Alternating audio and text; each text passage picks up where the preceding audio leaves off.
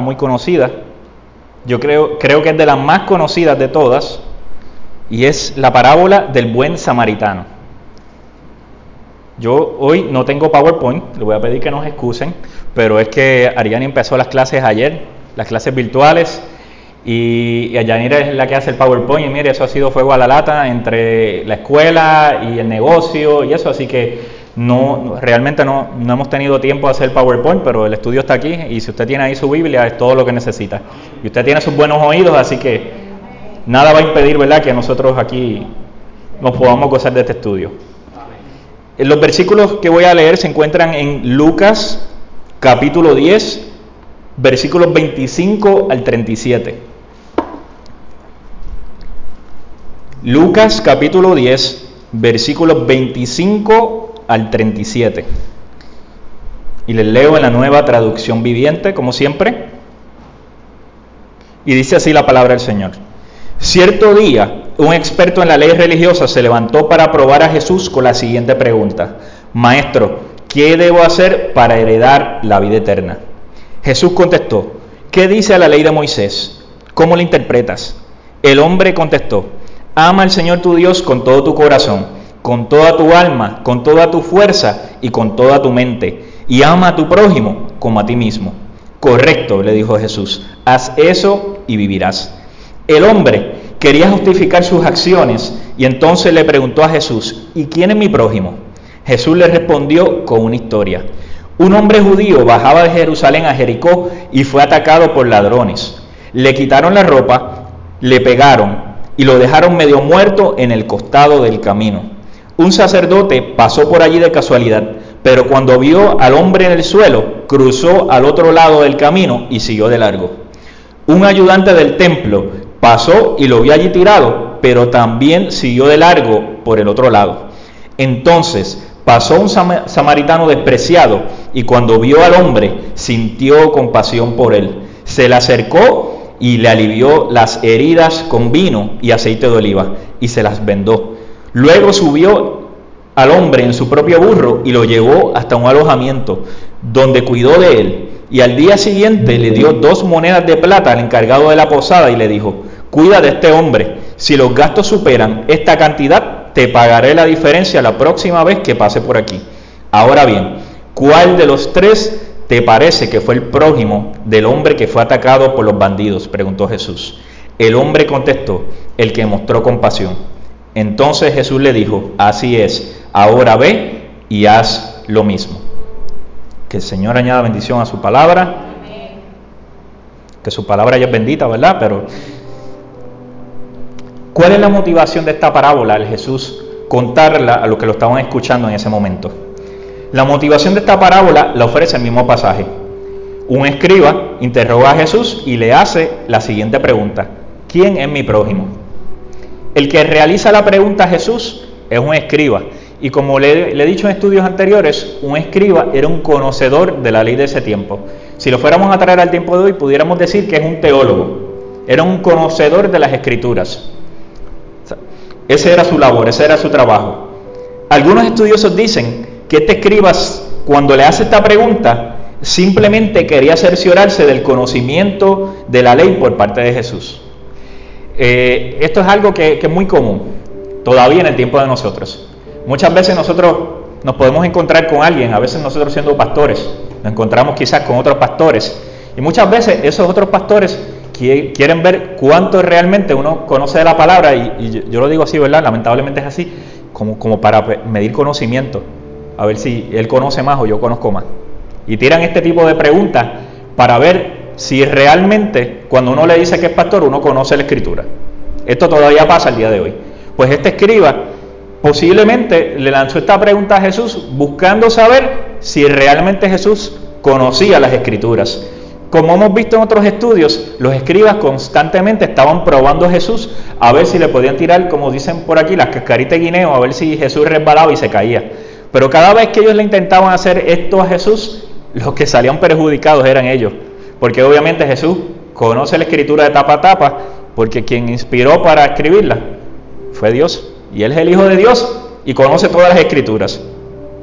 Pero también es posible que la pregunta fuera sincera, porque la enseñanza que Jesús había dado anteriormente realmente le había perturbado su conciencia. La palabra del Señor cuando, cuando llega donde la persona siempre tiene un efecto. Por eso es que, la misma palabra dice que la palabra nunca retorna atrás vacía. ¿Verdad? Porque la palabra siempre que se lanza, la palabra tiene un efecto. En algunos tiene un efecto de convencimiento de pecados. En otros se exasperan, se alteran porque la palabra, la palabra los confronta. Pero la palabra siempre tiene un efecto en aquel que le, escucha. El que probaba a Jesús, ahora sería probado él. La respuesta del escriba, cuando Jesús le pregunta qué dice la ley, fue una respuesta casi automática, de esas que uno, de esas respuestas que uno se aprende de memoria y que ya tú la das porque te la aprendiste. Este es el libreto. Cuando Jesús le, le hace la pregunta a él, ¿qué tienes que hacer para heredar la vida eterna? Él le contesta, amarás al Señor tu Dios con todo tu corazón, con todas tus fuerzas y con toda tu mente, y a tu prójimo como a ti mismo. Estos son dos textos diferentes en la ley, pero el judío solía unir estos dos textos a la misma vez y hacían de él un solo texto. La interpretación correcta de un pasaje bíblico no asegura una vida correcta a lo establecido por Dios. ¿Qué quiere decir eso?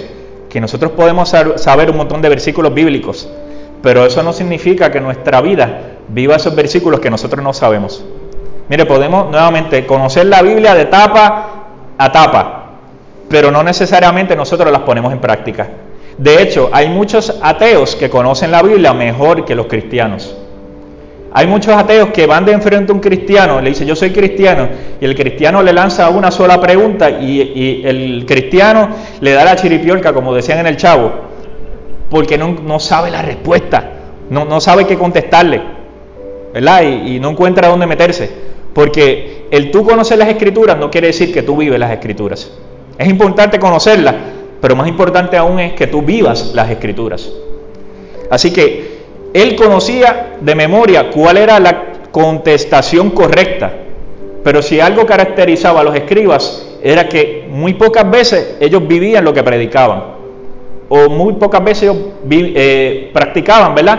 Lo que ellos conocían. Jesús, cuando el, escriba le contestó, Jesús le dijo, ¿has contestado bien? ¿Sabe? Correcto, la contestación que has dado. Pero le dijo entonces, ve, haz esto y vivirás. En otras palabras, tú conoces la contestación, pero hazlo y entonces vivirás. Si le está diciendo hazlo, es que no lo estaba haciendo. Porque si no le hubiera dicho, muy bien, lo estás haciendo, lo estás practicando, pero él le dijo, hazlo y vivirás. O sea, no es que lo conozca, es que lo vivas, es que lo practiques.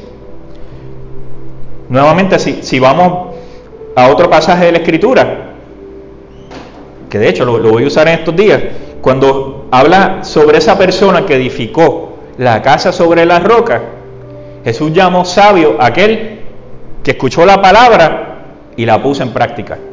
Pero llamó necio al que escuchó la palabra y no hizo nada con ella.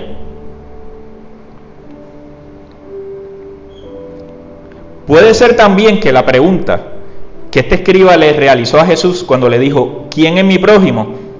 Él estaba buscando establecer un límite también. Hace la semana pasada o hace dos semanas atrás también les decía que cuando Pedro le preguntó a Jesús, ¿hasta cuántas veces debo perdonar? El mismo Pedro estaba buscando una contestación para él saber cuál era el límite de las veces que él debía perdonar. Le dijo, maestro, siete veces. Y Jesús le dice, no, hasta setenta veces siete. Y aquí es posible que este escriba, cuando le está preguntando quién es mi prójimo, pues que, puede ser que una de las razones que él está preguntando quién es su prójimo es porque él quiere establecer el límite de quién él puede considerar como su prójimo. En otras palabras, ¿hasta dónde llega mi responsabilidad con quien va a ser mi prójimo? Hasta donde la mejor forma de esquivar la exigencia de la ley, que la ley hablaba acerca del prójimo, pero la mejor manera de esquivar la exigencia de la ley en cuanto al prójimo era debatir el significado de quién es mi prójimo. Todavía también eso lo vemos hoy. Hay gente que no quiere poner en práctica ciertos textos de la Biblia. ¿Y qué hacen? te debaten cuál es el verdadero significado de... La mayoría de los debates entre cristianos es qué quiere decir este texto, cómo yo aplico este texto. Dependiendo de la denominación, dependiendo muchas veces de la iglesia, lamentablemente pues se le da diferentes significados a unos textos. Eso es lo que este hombre está posiblemente tratando de hacer aquí, debatir el significado de quién él podía considerar como su prójimo. ¿Y por qué? Porque en el vocablo que se utiliza aquí, cuando Jesús menciona al prójimo, esa palabra prójimo ahí tiene un significado doble, o sea que el, el prójimo en esta palabra era recíproco. ¿Qué quiere decir? Que tú eres mi hermana y yo soy tu hermano. Eso era el significado en esta parábola de quién es el prójimo. Era algo recíproco. Pero para los fariseos, como hemos discutido antes, ellos tenían un círculo bien pequeño de gente que ellos aceptaban. Y para el fariseo, el único que ellos consideraban el prójimo era otro fariseo. Porque eran la única gente que ellos aceptaban. Mire qué cosa. Y eso todavía, vuelvo y digo, estas cosas pasaron hace dos mil años atrás. Muchas de ellas pasaron más de ese tiempo. Pero todavía estas cosas todavía las vemos al día de hoy, en la era moderna. Todavía en la era de hoy hay gente que quiere distinguir a quien ellos pueden considerar su prójimo. Y como les decía, la mejor forma de esquivar la exigencia de la ley en cuanto a quién es el, el prójimo era debatir el significado de quién es el prójimo. Fulano de tal es mi hermano, pero el otro fulano de tal no es mi hermano. Fulana de tal es mi hermana, pero fulana de tal no es mi hermana. Yo aquí le voy a poner un ejemplo tan reciente de algo como ayer. Y, que las redes sociales se encendieron con esto. Y posiblemente yo no sé si dos o tres de ustedes peleen en mi mente también cuando yo les diga de qué les quiero hablar. Todos sabemos del arresto que pasó ayer, ¿verdad? De Milagro Charboniel. Milagro Charboniel era de estas personas que ella decía algo y exasperaba a medio mundo con lo que decía porque ella tenía una, ¿verdad? una postura bien extrema. La mayoría de sus posturas se asemejaban a lo que los cristianos practicamos y ella se llamaba una cristiana practicante. Ella rechazaba el aborto, ella rechazaba. Este, el matrimonio homosexual y todas estas cosas y se buscó un montón de enemigos. Este, yo no la conozco, yo no sé si es cristiana o no es cristiana, yo no vengo a defenderla. Pero ayer yo vi lamentablemente muchos comentarios en las redes sociales de gente, incluyendo cristianos, que se alegraban de lo que le estaba pasando a ella. Contentos, publicando, qué bueno que por fin le pasó tal cosa. Qué bueno hace tiempo que yo estaba esperando. Y decía, ¿cómo es posible que un cristiano se alegre del mal ajeno? Yo no sé si ella lo hizo o no, yo no estuve allí para juzgar si ella lo hizo o no, yo no lo sé. Ella fue arrestada, pero ella no ha sido declarada culpable. Yo no la conozco nuevamente, yo no la estoy defendiendo. Yo no sé si lo hizo o no. Si lo hizo y le prueban que lo hizo, va a tener que pagar. Pero no porque ella tenga un arresto y una acusación tiene que, tiene que ser que ella es culpable. No, si la arrestaron es culpable. Aquí estuvimos una pastora el año pasado en el aniversario número 12 de esta iglesia, que los mismos federales la arrestaron, le acusaron también de un montón de cargos, y ella salió y su esposo totalmente inocentes porque no había pruebas de lo que ellos le estaban achacando. Las pruebas que habían se cayeron. Y esta pastora y su esposo, pastor, salieron libres.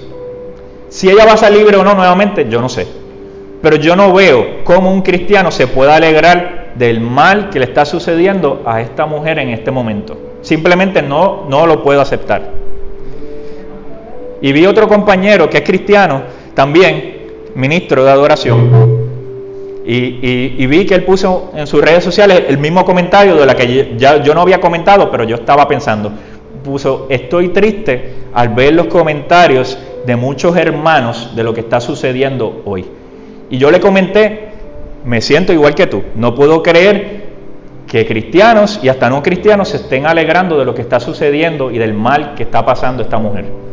Me comentó un señor en ese mismo post de que nosotros éramos unos ciegos y que nos merecíamos lo que está pasando.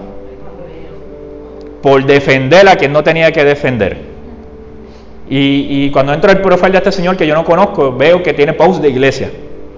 O sea que suponía que era cristiano y dijo, yo me alegro mucho y ojalá caigan muchos más. Yo le dije, lo que pasa es que yo no, le volví y le contesté, es que yo no me puedo alegrar porque eso no es lo que haría Jesús.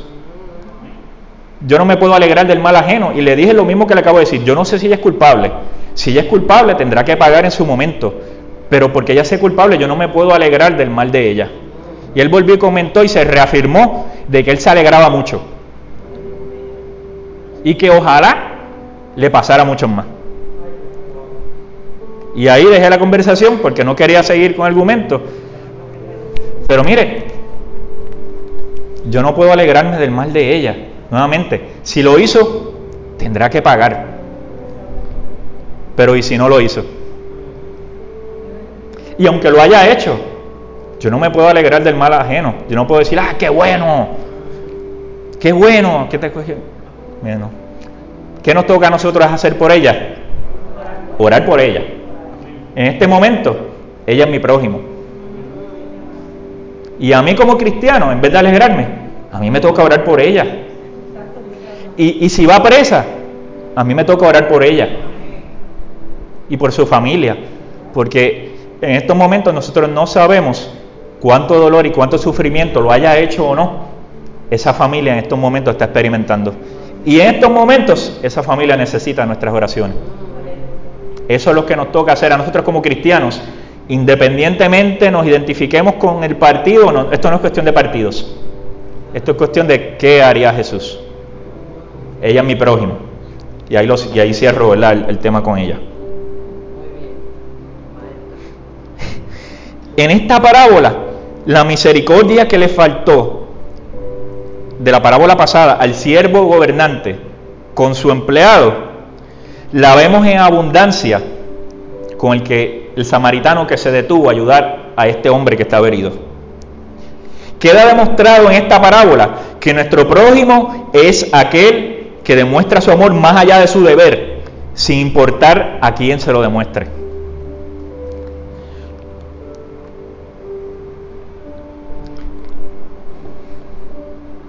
en esta era había unas diferencias bien marcadas entre samaritanos y judíos.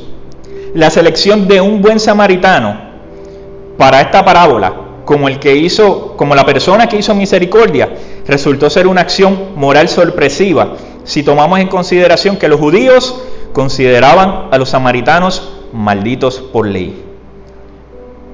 Ya mismo les voy a explicar, yo lo, he dicho en otras parábolas, pero ya mismo les voy a explicar por qué los consideraban así. Los samaritanos consideraban el monte Gerizim como el lugar sagrado en que aparecería el Mesías. Y su libro sagrado era únicamente la ley para los samaritanos. Por los samaritanos los profetas eran rechazados. Pero los judíos consideraban el templo como el lugar sagrado de adoración y además de la ley. Esto no tiene nada que ver con esto pero le voy a hacer este comentario. Por eso en, un momento, cuando Jesús se encontró con la mujer samaritana, fíjese, aquí en la historia hay un samaritano que lo representa. Cuando Jesús se encuentra con la mujer samaritana, Jesús lo que le dice, no importa si van a adorar a este monte o van a adorar a este otro, Dios lo que está buscando es adoradores que la adoren en espíritu y en verdad. Muchos acusaron a Jesús de tener demonios, y, ser samaritanos. Ante un cuadro tan real de relaciones difíciles, la parábola tenía que haberle sonado a ellos como una burla. Cuando un personaje maldito, o sea, cuando un samaritano, por la ley, resulta ser el que representa y practica la misericordia. O sea que para esta gente fue un shock que Jesús les presentara a ellos, a un samaritano, como el que había practicado la misericordia. Porque para el judío no había nadie mejor que el judío. Se los he dicho también en otras de, ¿verdad? de las parábolas. La parábola se construye posiblemente sobre un hecho que fue real. Es de conocimiento de que los que, de los que escuchan la parábola sobre la ruta mencionada por Jesús, que se utilizaba para viajes en caravana y era un lugar de muchas curvas y era un camino peligroso y un lugar de constantes asaltos. O sea, que cuando Jesús menciona esto, lo que lo están escuchando pueden decir, ah, sí, es posible, sí, en ese lugar siempre asalta mucha gente. Es como si escogiéramos un lugar de aquí, Yabucoa, que usted sabe que es caliente por el crimen, y Jesús estaría en, en, en este momento con nosotros aquí, y él hace una historia y dice, por tal camino de Yabucoa, y ah, sí, chacho, ese sitio ahí ese es caliente, o en Macao, las piedras, donde sea. Por eso es que Jesús le hablaba a la gente de cosas que ellos se pudieran identificar, que ellos pudieran conocer. Así que cuando Jesús le hace la historia acerca de este camino, ellos sabían perfectamente de qué Jesús les estaba hablando. Aparenta que en la historia el judío, o sea, el que golpearon, se resistió al asalto y por eso lo atacaron y lo golpearon.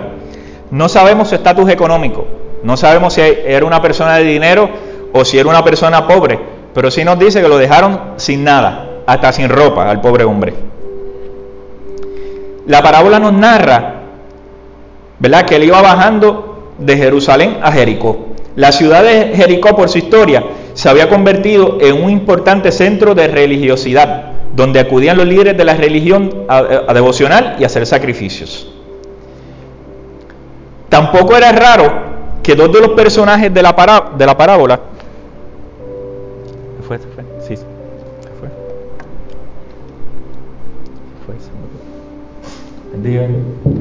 Ok, regresamos.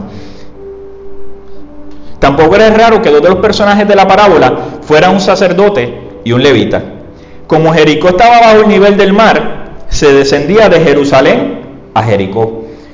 Jericó estaba casi 4.000 pies debajo del nivel del mar. O sea que era un lugar muy bajito. Por eso es que nos narra que se bajaba de Jerusalén a Jericó. Lo que implica que el sacerdote y el levita posiblemente se dirigían a menesteres sagrados. El hecho de que sea un sacerdote y un levita le da todavía un mejor matiz a la parábola. Si se realiza con la devoción, la pregunta con la devoción religiosa a realizarse. En otras palabras, la pregunta es, ¿este sacerdote y este levita realmente iban a cumplir una función? ¿Iban de camino al templo? ¿Iban de regreso al templo? El primero que pasó fue el sacerdote judío. Y el sacerdote ni se molestó en ayudarlo. Nos narra el versículo que cuando él lo vio, él cruzó para el otro lado del camino. Otras palabras, está herido aquí, pues yo me cruzo para allá. Yo me voy para el otro lado. Después pasó el levita y igualmente siguió de largo. El hecho de que viniera bajando de Jerusalén a Jericó nos dice que el sacerdote posiblemente ya había terminado de cumplir su función de sacerdote, porque el templo estaba en Jerusalén y él venía de Jerusalén a Jericó. O sea que, aunque no nos dice ciencia, ciencia cierta, posiblemente ya este sacerdote había cumplido con su función y iba de regreso posiblemente a su casa. Así que quizás simplemente miró para el lado y dijo, esto no es problema mío, como lamentablemente, posiblemente muchos de nosotros hemos dicho en algún momento, y lo siguió de largo para evitar ese El, levita, que aquí nos dice en el versículo, según yo lo leí, ¿verdad? En que es un ayudante del templo, no nos dice si iba subiendo o iba bajando de Jerusalén. Así que no sabemos si iba de camino a participar del culto o no. La pregunta que queda por contestarse es, ¿por qué no se detuvieron ni el sacerdote ni el levita? Una de las posibles razones que dicen los estudiosos es que tal vez vieron al hombre tan mal herido y sin moverse que posiblemente creyeron que estaba muerto. ¿Y qué tiene que ver eso? Que un sacerdote y un levita que visitan el templo, hacen funciones en el templo, se supone que por ley no se puedan acercar a un cadáver. Porque obviamente para ellos un cadáver lo hace impuro. Y al ellos cumplir funciones en el templo, no pueden acercarse a nada impuro. Así que si fuéramos a usar una excusa, eso pudiera ser una posible excusa de por qué ni el sacerdote ni el levita se acercaron al hombre si es que en realidad pensaban que el hombre estaba muerto. Sabemos que los samaritanos eran odiados por los judíos por razones raciales, históricas y religiosas. Los samaritanos eran mestizos, eran como nosotros. los puertorriqueños. ¿Por qué eran mestizos? Porque eran una mezcla de judíos con alguna otra raza. Nosotros, yo no le tengo que decir a usted la historia de qué somos mezcla nosotros, porque usted sabe eh, eh, de qué somos mezcla nosotros. Aquí los, sabemos de todos colores, ¿verdad? Dos colores de, piel, de pelo, de ojos, aquí sabemos de todo. Así que el judío nos consideraría a nosotros, este, como los samaritanos, nos considerarían impuros porque no, no somos, ¿verdad?, puros según los judíos. Así que por eso era otra de las razones por las que los judíos rechazaban a los samaritanos, porque eran mestizos. Dicen los estudiosos, creo que tal vez para tratar de justificar al judío, que no era racismo como tal, sino que lo hacían por cuestiones religiosas. Yo no sé si se lo compro o no se lo compro. Para mí sigue siendo racismo de parte de ellos. Es precisamente en estos momentos, así en estos momentos difíciles, como lo que se encontraron con ellos en el camino, que pudieron ayudar a este hombre, y en estas situaciones embarazosas, en donde se demuestra el crecimiento espiritual, sobre todo en aquellos que somos mayordomos del reino, en aquellos que estamos ejerciendo alguna función. El interrogador de Jesús, o sea, el escriba, está cayendo en su propia trampa y es retratado en su propia negligencia cuando él le pregunta a Jesús, ¿quién es mi prójimo? ¿Por qué si estos dos, por si estos dos hombres se encuentran en sus prácticas religiosas, no se detienen a honrar a Dios ante un hecho como tal donde ven a este hombre que está ahí tirado, que está ahí herido aunque ellos pensaran que estaba muerto? ¿Por qué estos dos hombres no se pararon ahí? La contestación la da Jesús en el versículo 33 cuando habla del samaritano que se detuvo y atendió al herido. Él utilizó la frase que el samaritano fue movido a misericordia. En otras palabras, ni el levita ni el sacerdote fueron movidos a misericordia. Lo que estuvo ausente en el hermano mayor de la parábola del hijo pródigo, en el fariseo, de la otra parábola también, que invitó a Jesús a cenar, fue lo que movió al padre a buscar al hijo menor, la misericordia. Donde está presente la misericordia, no se, especula, sobre los heridos, ni se les mira de lejos para pasar de largo. Misericordia es compadecerse con todo el corazón de aquel que está en necesidad. ¿Puede un practicante de ceremonias religiosas demostrar la verdadera justicia de Dios ignorando a quienes lo necesitan? ¿Puede cualquier cristiano demostrar la verdadera justicia de Dios ignorando a quien lo necesita? La respuesta es obvia, la respuesta es no. Y hay diferentes tipos de necesidades. Aquí era un hombre herido. En otra de las parábolas hemos visto que ha necesitado misericordia para salvación. Nosotros nos encontramos casos donde podemos practicar la misericordia por diferentes razones, emocionales, espirituales, necesidades económicas. Hay tanta necesidad allá afuera que nos provee a nosotros muchas áreas donde nosotros como hijos de Dios podemos practicar la misericordia, donde nosotros nos podemos compadecer de aquel que está necesitado. ¿Cómo es que se cumple un mandamiento como el de amar al prójimo? Las dos alternativas vuelven a estar de frente. O sea, como la del vino viejo y la del vino nuevo. No voy a entrar ahí porque, ¿verdad? Eso es otra explicación de otro pasaje de Jesús. Si es así, entonces, para Jesús la ceremonia es eficaz solamente cuando se complementa en hechos prácticos. Nuevamente, podemos conocer de la misericordia, podemos conocer quién es el prójimo, pero hasta que nosotros no lo ponemos en práctica, nosotros no, ¿verdad? no estamos agradando a Jesús. El hecho de que el samaritano fuera el héroe de la historia era doblemente ofensivo para este escriba.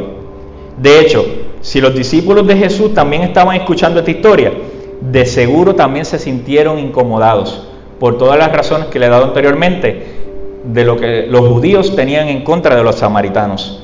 Pero el ofender a la gente nunca detuvo a Jesús de llevar el mensaje que él tenía que llevar.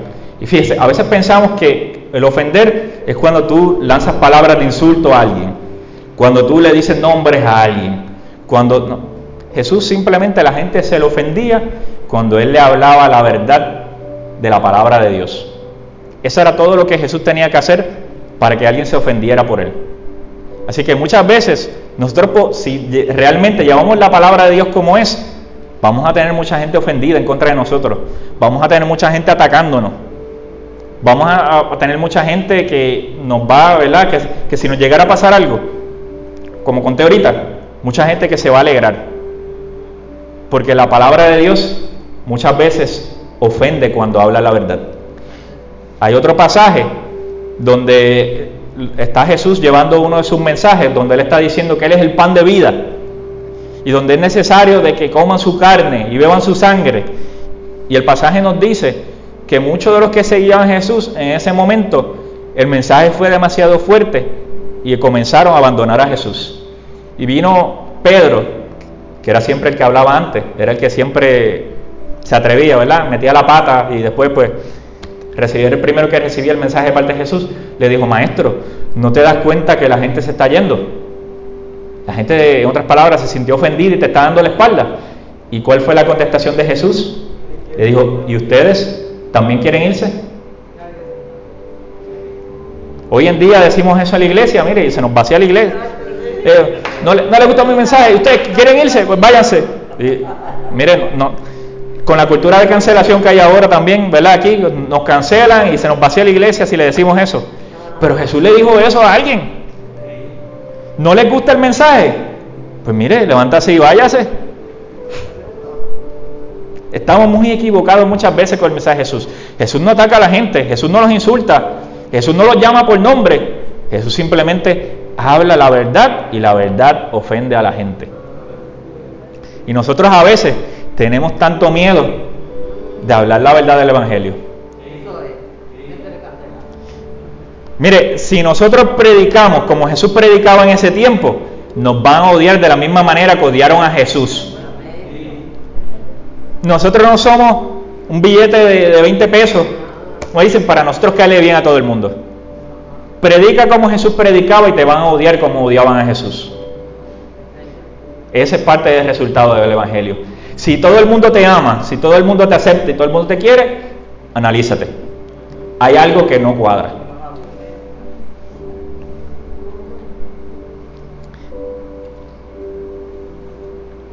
El samaritano vendó las heridas, alivió el sufrimiento, colocó al herido en su cabalgadura, lo llevó a un albergue, lo dejó al cuidado del encargado del albergue, le pagó los gastos y le dijo al encargado que si se excedía del dinero, que le dijera cuánto más le debía cuando él volviera a pasar por ahí y él le iba a dar el dinero.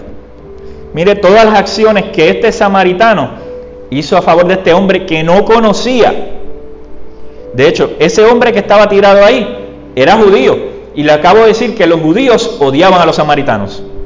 ¿Usted no cree que ese samaritano no sabía que ese hombre que estaba ahí malherido era judío? Y que en cualquier otra circunstancia, si ese hombre hubiera estado en buena salud y se hubiera encontrado de frente con el samaritano, casi de seguro lo hubiera rechazado. La parábola no nos dice que ese hombre que estaba herido servía a Dios, no nos dice que era un buen hombre. El samaritano no sabía quién era, él simplemente vio un hombre tirado y él fue movido a misericordia y él no pudo seguir de largo sin ayudar a ese hombre. Este hombre era de los rechazados, de lo que los judíos, el supuesto pueblo de Dios, era el pueblo de Dios. Usted me entiende lo que quiero decir, dentro de la religiosidad que había. Que se suponía que este hombre no tenía cabida en el reino. Este fue el hombre que practicó lo que Dios quiere que cada uno de nosotros practiquemos y lo que Él quería que cada judío practicara. La compasión y la misericordia. Y todavía, vuelvo y digo, todavía esto pasa en el 2020, donde muchos vemos a alguien y le ponemos una etiqueta. Decimos, no, fulano de tal. Dios no puede usar a fulano o fulana de tal. Porque es de tal o cual familia. Porque vive en tal o cual sector. Porque no tiene tal o cual educación. Porque es de tal estatus social y esas son las personas que muchas veces usa Dios para avergonzar a los demás. O que lo vil y menospreciado escogió Dios para avergonzar a los sabios. Hoy yo estaba viendo también nuevamente un video en las redes sociales de un hombre que parece un deambulante, que alguien lo grabó y le hizo una pregunta. Y ese hombre en dos, dos minutos, dos minutos y pico que dura el video, predicó allí y le dijo, esto es lo que le falta a los cristianos. Los cristianos saben muchas palabras, los cristianos tienen templo, los cristianos tienen aire acondicionado, los cristianos tienen... Pero los cristianos están faltos de oración. Eso es lo que le falta a la iglesia hoy en día. Y, y sin la oración no hay nada que podamos hacer. Y le ponemos muchas veces etiquetas a la gente. Y esa gente que no está trepada muchas veces en un altar, y mire, esto no siempre lo hacen los pastores, esto no siempre lo hacen los ministros, los hay, esto lo hace cualquiera. Le estoy diciendo que cristianos que no son ministros, ayer en las redes sociales estaban destruyendo a Tata Charboniel. Pero muchas veces esa gente que no se trepa a un púlpito, no se trepa a un altar, mucha gente que esa gente no le da un micrófono, mucha gente que, esa, que no hacen un live por Facebook o por Instagram, o, que si lo hacen lo ven dos personas, esa gente que no tiene muchas conexiones, muchas veces hacen más por el Evangelio que otros que tienen las conexiones, que tienen el micrófono, que tienen el altar, que tienen el púlpito, pero no tienen a Dios realmente.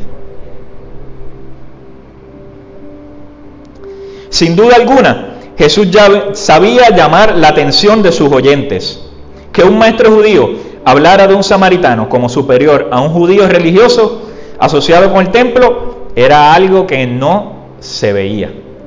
Por esa razón nuevamente les digo que querían matar a Jesús, querían crucificarlo, porque Jesús, siendo un rabí, un maestro, Jesús muchas veces a los escribas, a los judíos, eh, era que él les caía encima, les caía palo.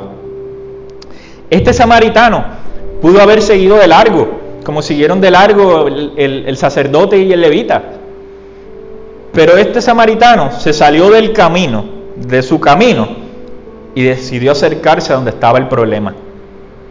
Y eso es lo que Jesús muchas veces quiere de nosotros. Nosotros muchas veces estamos en nuestros quehaceres, en nuestras tareas. Venimos a la iglesia, muchos traemos palabras, muchos hacemos esto, hacemos lo otro, pero muchas veces no nos desviamos del camino para ayudar al que lo necesita. Porque muchas veces el necesitado no está aquí adentro. De hecho, la mayoría de las veces el necesitado no está aquí adentro. El necesitado está allá afuera.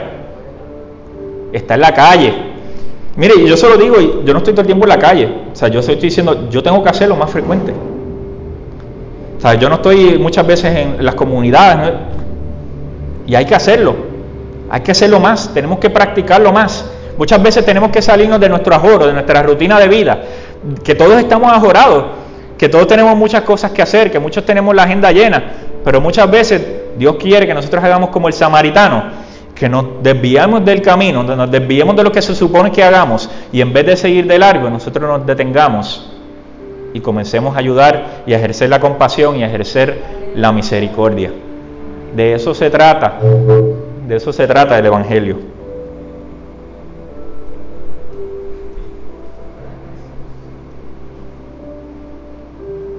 Por sorprendente, que pareciera para ellos, Jesús utilizó esta historia para llamar su atención y que no se perdieran lo que él tenía que decir. El sacerdote se, negó a exponerse a la necesidad humana. No le importó que otro cayera en desgracia y siguió su camino como si nada.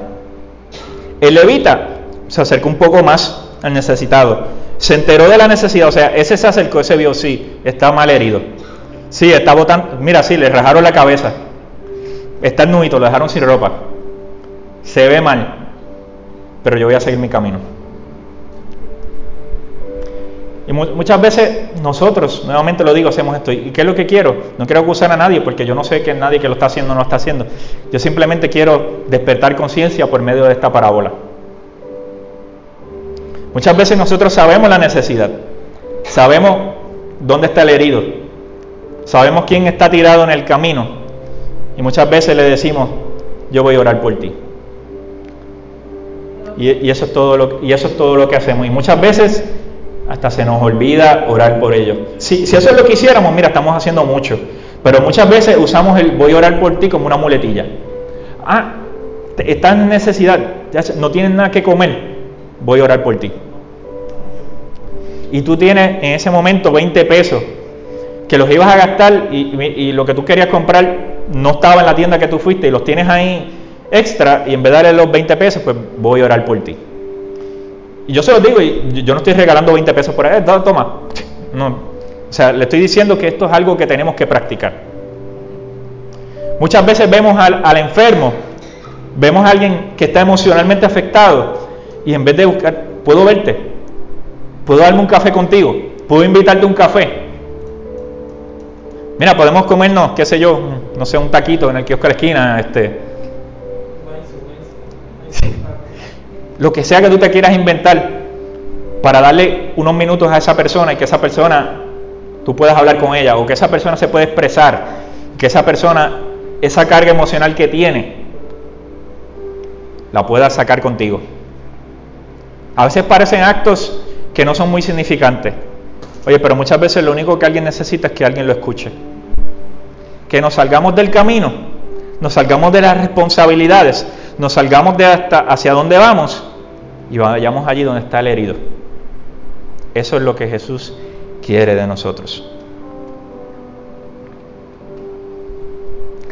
El samaritano no tan solo se expuso a las necesidades ajenas, sino que se llenó de compasión ante esas necesidades. Su compasión no se limitó a las emociones, a decir, ay bendito. No solamente dijo, ay bendito, y, esa es la compasión que demostró, no, no, no. Sino que su compasión se convirtió en acción. Y, nosotros tenemos que hacer eso más frecuente, que nuestra compasión se convierta en acción. Eso ritmo lo puede, eh, está cortito. Lo puede poner por ahí, lo puede poner en Facebook, en, en, Twitter, en Instagram. Que nuestra compasión se convierta en acción. Al terminar la, la parábola, Jesús hace la siguiente pregunta. ¿Quién practicó la misericordia? Al teólogo, al escriba no le quedó más remedio que dar la respuesta obvia y admitir que el samaritano fue el que practicó la misericordia. ¿Qué significó esta parábola para Jesús? Jesús dejó bien claro que para él el prójimo es todo aquel que está en necesidad. Y para nosotros los cristianos, el prójimo es todo aquel que está en necesidad. Para nosotros el prójimo no es solamente el cristiano que está en necesidad, no es mi hermano que va al mismo templo que yo, el prójimo. Para nosotros el prójimo es todo aquel que está en necesidad. Y esto a veces pasa en la iglesia. Para mucho en la iglesia, el prójimo es mi hermano dentro de la iglesia, dentro del templo. Si hay un prójimo que es cristiano, pero es de otra denominación, no, ese, ese no es mi prójimo. Y nuestro prójimo es todo aquel que está en necesidad. Eso va más allá de las barreras sociales, raciales, religiosas, nacionales y políticas. Que estamos en tiempo de política y usted sabe que esto aquí en Puerto Rico se pone, mire, candente. Tan reciente como que tuvimos las primarias el domingo. Y en estos dos meses que nos quedan, mire, esto se va a poner más candente. Y vamos a tener mensajes por aquí, mensajes por allá, cristianos enojado con el otro cristiano porque él es rojo y el otro es azul o viceversa, o el otro va a votar por aquella. Vamos a ver esa guerra, usted prepárese que vamos a ver esa guerra en los próximos dos meses. Pero es que un partido político no nos debe poner a nosotros como cristianos en guerra con nadie, porque nosotros no nos debemos identificar con, un partido en específico. Mire, nosotros servimos a Dios. Nosotros servimos a Dios. Y la esperanza de Puerto Rico no es ni el azul, ni el rojo, ni la victoria ciudadana, ni tan siquiera el proyecto de dignidad que son creyentes. La esperanza de Puerto Rico está en Jesús. Y el político, mira, te va a visitar. Y si le das la oportunidad, mira, te va a visitar en el templo para que le dé un brequecito, para que decir dos o tres palabras. O, o, se va a sentar en primera fila para que, porque te visitó uno o dos veces, digan que es cristiano y tener el voto de la iglesia. Y tan pronto llegue noviembre y voten por él si salen electos, mira, no lo vuelves a ver. Tenemos experiencia con eso. Oye, pero que mucho la iglesia se resbala en la misma cáscara de guineo. Y seguimos repitiendo el mismo y el mismo y el mismo error. Último, para dejar el tema de la política. Cuando llegue noviembre, no vote por colores, vote con sabiduría. No solamente el que te dice que te apoya, sino vea usted la trayectoria de esa gente. La mayoría de ellos, ninguno es nuevo. Usted se va a las noticias y usted le da un search al nombre de fulano y fulana de tal. Y ahí, mire, ahí en Google, le aparecen las noticias. Hace tres años atrás estaba a favor del aborto. Hace cinco años atrás eh, se robó tal cosa, pero salió, salió libre. Hace tantos años atrás eh, lo acusaron de violencia doméstica. Hace tantos lo cogieron con droga. Y porque ahora que se acercan las elecciones te, te dice que es cristiano o cristiana, ¿tú le vas a creer? Votemos con sabiduría. Ahí es el tema de la política. Esas barreras que les acabo de mencionar, para el hijo y la hija de Dios, nunca pueden ser pretextos para retener la ayuda al que lo necesita. Y con esto cierro el estudio de hoy. Nuevamente, para nosotros, los hijos de Dios, el prójimo es todo aquel que está en necesidad. ¿Qué nos toca hacer a nosotros? Cuando veamos la necesidad, en vez de alejarnos y en vez de seguir el camino, nos toca a nosotros acercarnos a aquel que lo necesita. Y pueden haber muchas necesidades. No todo tiene que ver con dinero, con que le des dinero a la persona, eh, con que le des compra. Hay muchísimas necesidades que no tienes que gastar un centavo en ella para ayudar a que lo necesita. Busquemos en nuestra, cercanía a quien Dios nos da la oportunidad de que nosotros de alguna manera pueda ayudar. Mira, quizás tú no tienes ni que estar allí físicamente. Hoy en día las redes sociales nos dan a nosotros una maravillosa oportunidad de que por medio de un mensaje privado que tú le puedes enviar a alguien, decirle, mira, fulano, fulana, yo veo que te estás expresando de tal, y tal manera, eh, eh, te sientes bien, tú necesitas ayuda.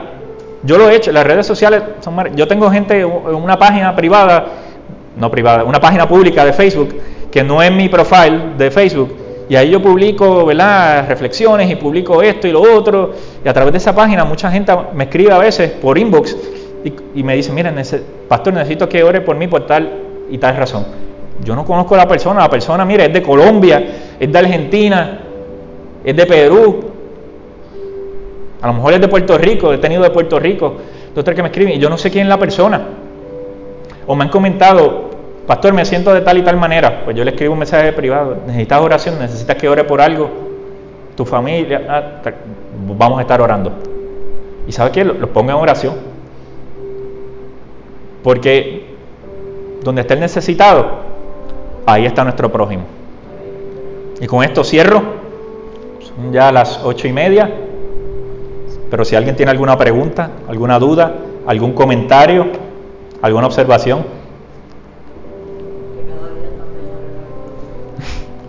Gracias, gracias.